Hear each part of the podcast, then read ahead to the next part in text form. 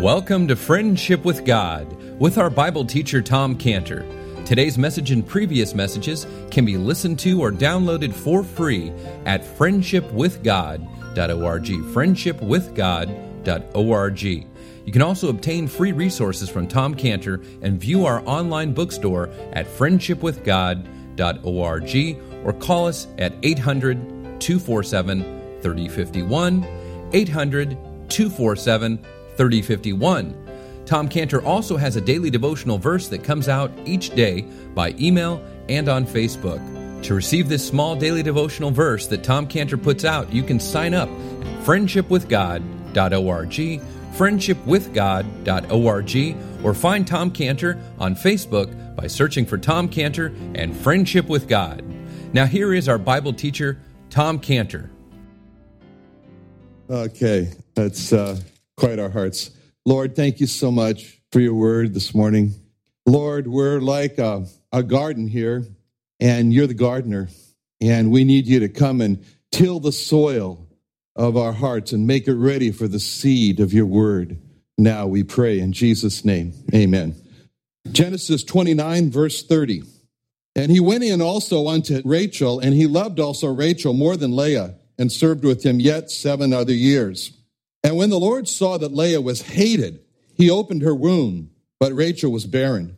And Leah conceived and bare a son, and she called his name Reuben, for she said, Surely the Lord hath looked upon my affliction. Thou therefore, my husband, will love me. And she conceived again and bare a son, and said, Because the Lord hath heard that I was hated, he hath therefore given me this son also. And she called his name Simeon. And she conceived again and bare a son, and said, Now this time will my husband be joined unto me because I bore him three sons. Therefore was his name called Levi. And she conceived again and bare a son, and she said, Now will I praise the Lord. Therefore she called his name Judah and left bearing. Now, we've been studying the, the life of Leah, and it's been a wonderful study. We've been learning about Leah. We've really been learning about the heart of Leah. She's becoming for us a very real person. And we're learning so much about her in this chapter that we're going to be ready to meet her when we get to heaven. We're going to say, I know you, and tell her that we know all about her because we went through this chapter and we lived with her affliction and we walked with her in her response and our heart was with her, joined to her. We were the Levi joined to her heart as we've been studying this. But more than just learning about Leah, in studying the life of Leah, we have been answering the most important question, which is who is God? Who is God? What is God really like? What kind of a person is God? And it, it was in our last study that we especially saw who God is in verse 31. Because in verse 31, we read these words When the Lord saw that Leah was hated, he opened her womb, but Rachel was barren. See, this is the verse in this part here, this chapter, that answers the most important question of who God is. Because in this verse, we learn three points about God. First, God saw that Leah was hated. When it says that the Lord saw that Leah was hated, that meant that when the Lord looked into the house or the home of Jacob, the husband of his house, that what he saw was that Jacob, the husband of his house, hated his wife. And the word husband has a particular meaning for us when we consider the English word husband and where that word is derived from, what that means. In other words, the meaning of the word husband puts a responsibility on the man of the house because husband from the English as hus is house and band is band. So it means the husband is the person who is responsible to hold or band his house together. The husband holds his house together with love. And it's the responsibility of the husband to band his house together with love and he holds her, he bands his house together with love. And that's why the command comes from God to the husband in Ephesians 5 25. Husbands, bander of your house Husbands, love your wives, even as Christ also loved the church and gave himself for it. And in Colossians 3:19, husband, bander of your house, holder together of your house, husbands, love your wives and be not bitter against them. See, when a husband loves his wife, he's banding or he's holding together his house. He's being a husband, a husband. And when children see their father loving their mother, they're encouraged to do their part in banding or holding that little community called the home together, called the family together, because they see their father or the house bander or the house band, the husband, banding the house together. God says, husbands, love your wives. The devil says, husbands, hate your wives. And here, when the Lord looked at the Jacob as the husband, as the person responsible for banding his house together with love, God saw that Jacob hated his wife. And instead of banding or holding his house together with love as the responsible husband or the house bander, Jacob was breaking apart his home with hatred. And God saw the mess that Jacob had made in his home and in his life by hating his wife and God sees the mess that we've made in our homes, and our lives. And that's the first point we learn about God from verse 31. God sees. God saw the mess in Jacob's home. And why? Why did God see? God saw the mess in Jacob's home because God cares. He cares. God sees the mess in our lives because he cares. That's the second point we learn about God in verse 31. God cares. God sees. God cares. And from verse 31, we see that when God saw that Jacob hated his wife because he, God cared about Jacob, then God worked. And he worked by opening Leah's womb and not opening Rachel's womb. And that's a third point we learn about God from verse 31. God works. So we see here these three important points about who God is. He sees, God sees, God cares, God works. And we see the purpose for God opening Leah's womb. And Leah saw the purpose also in verse 32 when she said, where it's written in verse 32. And Leah conceived and bare a son, and she called his name Reuben, for she said, Surely the Lord hath looked upon my affliction. Now, therefore, my husband will love me. Now, therefore, the bander of our home will do his responsibility with love and love me. See? So Leah, she stated perfectly God's purpose for opening her womb. And she said that, now therefore, the, my husband will love me. See, Leah saw what God was doing when he opened her womb. She saw that God's purpose was for my husband will love me. Leah was not a bitter person like Rachel was. If this has happened to Rachel, you know what Rachel would have said? I'll tell you what Rachel would have said. She would have said, she would have said, now therefore my sister will be judged by God. That's what she said. It said. And Leah, you know, she might have said that. Now, therefore, I'll show you my sister. You're going to be judged by God. Now, that wasn't where Leah was going. Leah said nothing about her enemy, Rachel. Leah only spoke about what she wanted and what she knew that God wanted, which was for her husband to love her.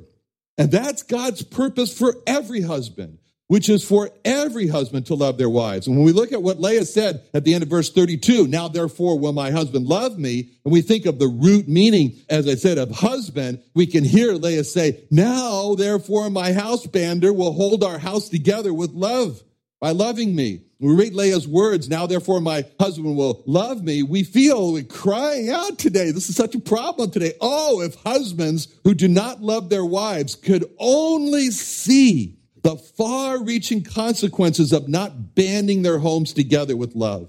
Oh, if husbands today could only see how they're breaking apart their homes by not loving their wives. Oh, if Jacob, if Jacob could only see how he is breaking his house apart in the very beginning by not loving his wife.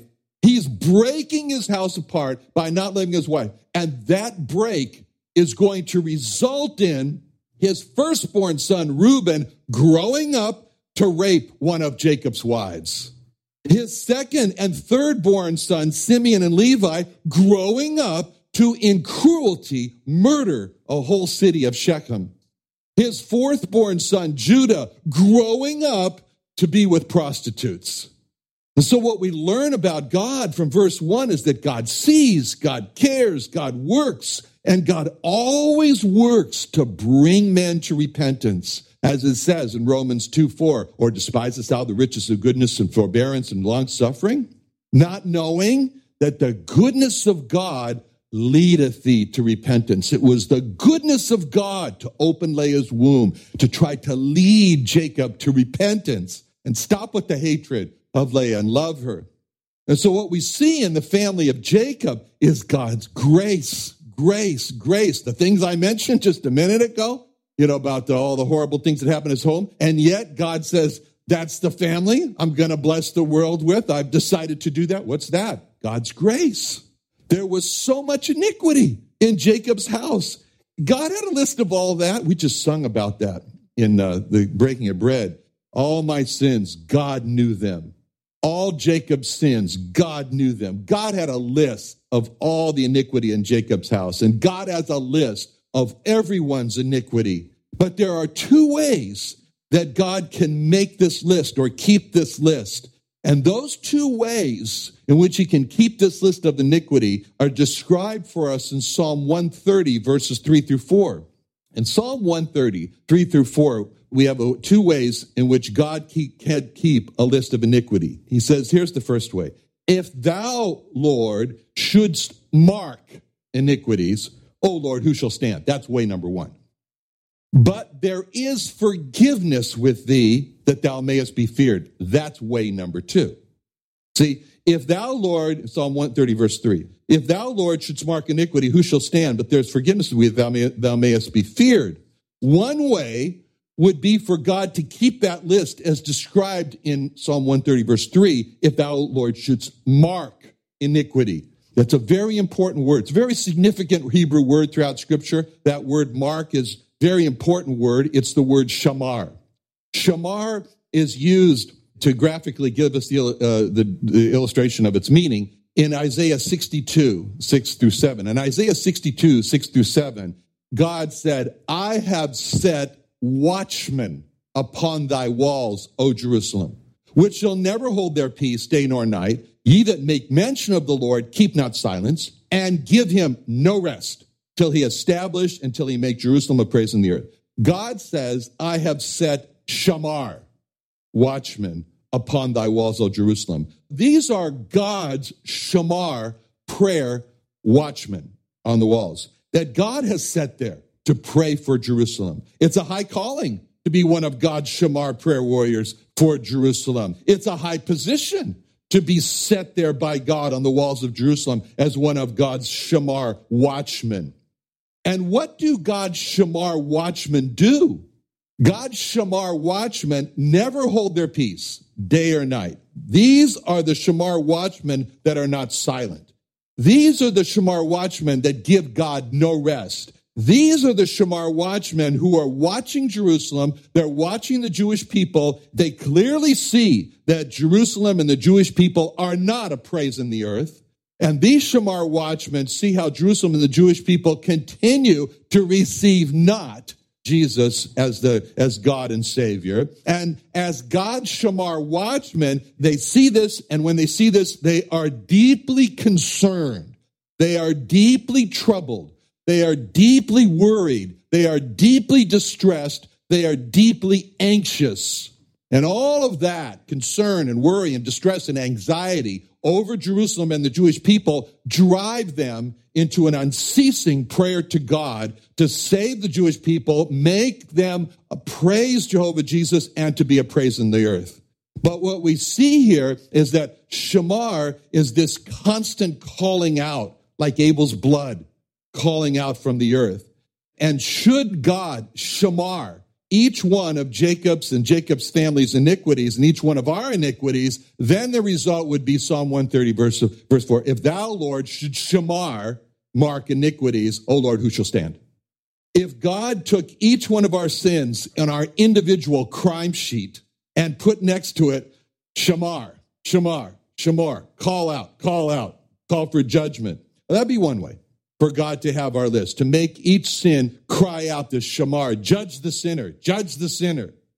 That's not the way God has the list. of, an, of sins. Instead, God has the list of our sins in the way described in the next verse in Psalm 30, 130 verse 4. But there is forgiveness with thee that thou mayest be found.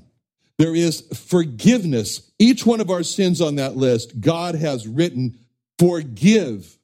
Forgiveness. Very, another very important Hebrew word, kafar. Kafar or cover.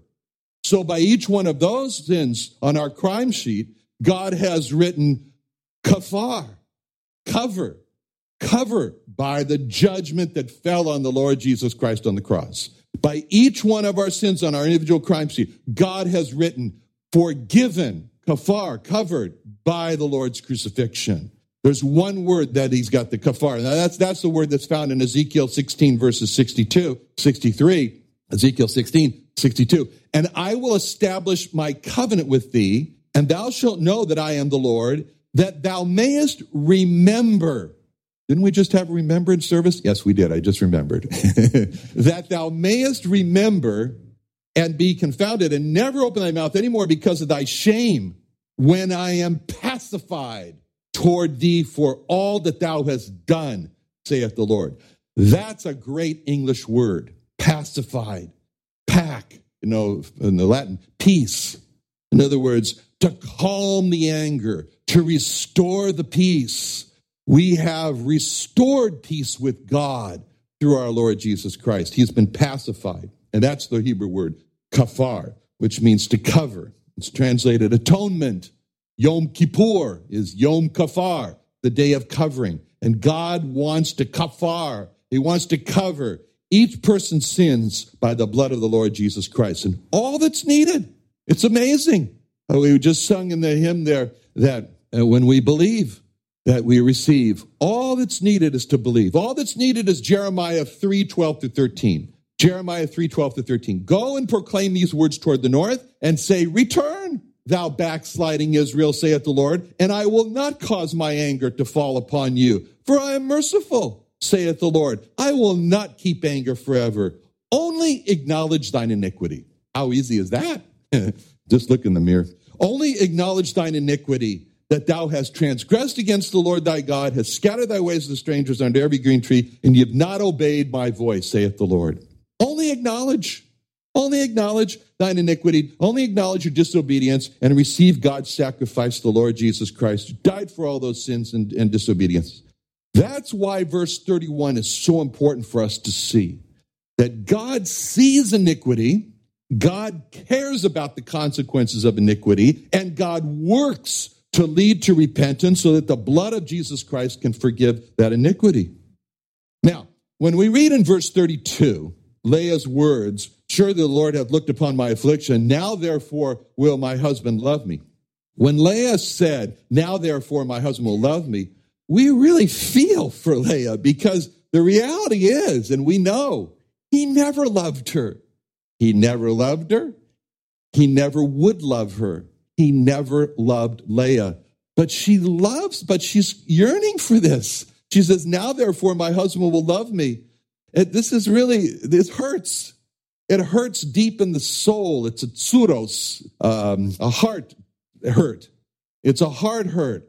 And we feel this when we read this. But something wonderful happened in Leah because Leah learned that someone else loved her she learned that God loved Leah. And Leah's husband never loved her, but God loved Leah. And Leah's father didn't love Leah, but God loved Leah. And Leah's sister did not love Leah, but God loved Leah. See, Leah learned that Jacob hated her, and that was painful. And she'd learned that Jacob would never love her. And she learned that nothing she could do could ever make Jacob love her. Look, I had three sons. You love me now? No. He says, No. So you could have a world of sons. I will never love you, was Jacob's position. But what she learned was that she could never be separated from the love of God. As it says in Romans 8, 8 38 and 39, for I'm persuaded that neither death, nor life, nor angels, nor principalities, nor powers, nor things present, nor things to come, nor height, nor depth, nor any other creature, including Jacob who didn't love her, shall be able to separate us from the love of God which is in Christ Jesus our Lord. What a verse. Those, there's two words. It starts off, you know what the first two words start off with? Neither death. You know what that tells us when it comes time to die? We shouldn't be afraid because neither death heads the list. Neither death shall be able to separate us from the love of God, which is in Christ Jesus our Lord. You know, one Christian who lived his life for himself and not for God, when he knew he was going to die, he was upset. And his brother came to him and said, Why are you afraid to die? You've received the Lord Jesus Christ as your Savior, and death can't separate you from the love of God. And his brother returned back and said, I'm not afraid to die, I'm ashamed to die. So, by each one of our sins provided, the Lamb of God, God is anxious to be able to remember them no more as it says in Isaiah 43 25, I, even I, am he that blotteth out thy transgressions for mine own sake and will not remember thy sins. See, for each one of our sins, God's anxious. He's actually anxious to blot them out and to remember him no more. He's done so much, it's all paid for. But for us, when we think about the love of God, there's just one event that convinces us about the love of God and it settles it all. And that event is described in Romans 5 8. Romans 5 8. But God commendeth his love toward us in that while we were yet sinners, Christ died for us. That's the event. The death of Christ is the event that convinces us of the love of God. It settles all the doubts that we might have about the love of God.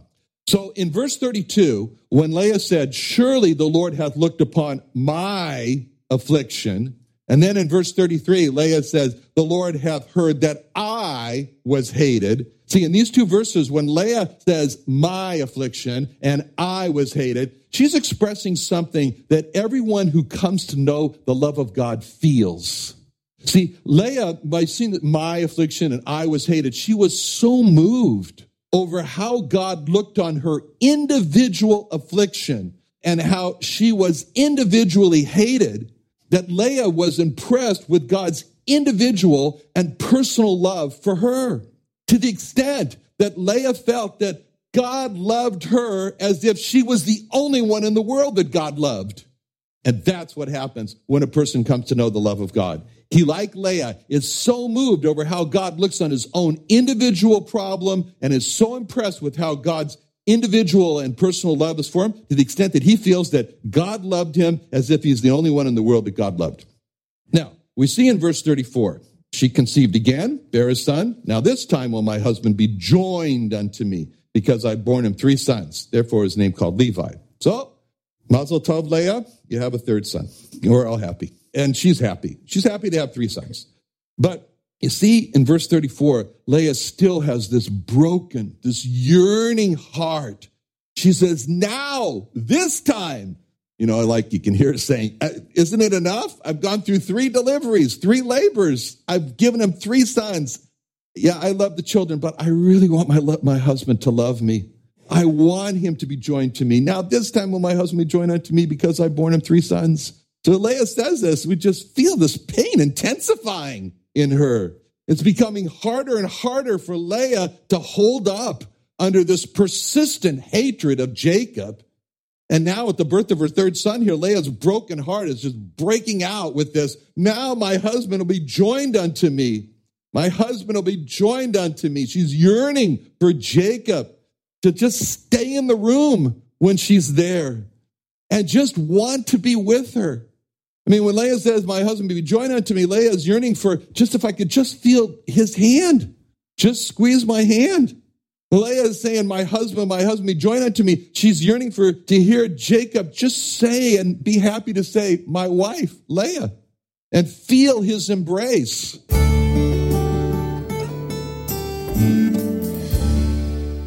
Another wonderful day studying the Bible with our Bible teacher, Tom Cantor, here on Friendship with God.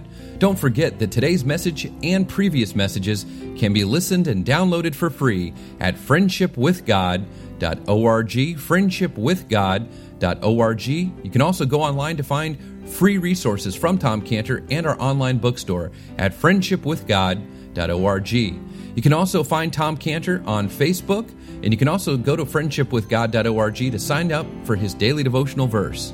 Now, Tom Cantor is also the founder of Israel Restoration Ministries. You can visit that website at israelrestoration.org. or you can write Tom Cantor at P.O. Box 711 330, P.O. Box 711 330, Santee, California. That's S A N T E E, Santee, California 92071. Or you can email Tom Cantor at friendshipwithgod.org. Tom Cantor at friendshipwithgod.org. Or for more information about Tom Cantor and Friendship with God and Israel Restoration Ministries, call us at 800 247 3051. Do you have a heart for Israel and lost Jewish people in America? Then come work in Southern California as a full time or volunteer missionary working with Tom Cantor in Israel Restoration Ministries, reaching lost Jewish people with their Jewish Messiah, Jesus Christ. Hourly wage, 401k, health insurance, company car and phone, and other amazing benefits. Call us 800 247 3051. 800 247 3051. IsraelRestoration.org.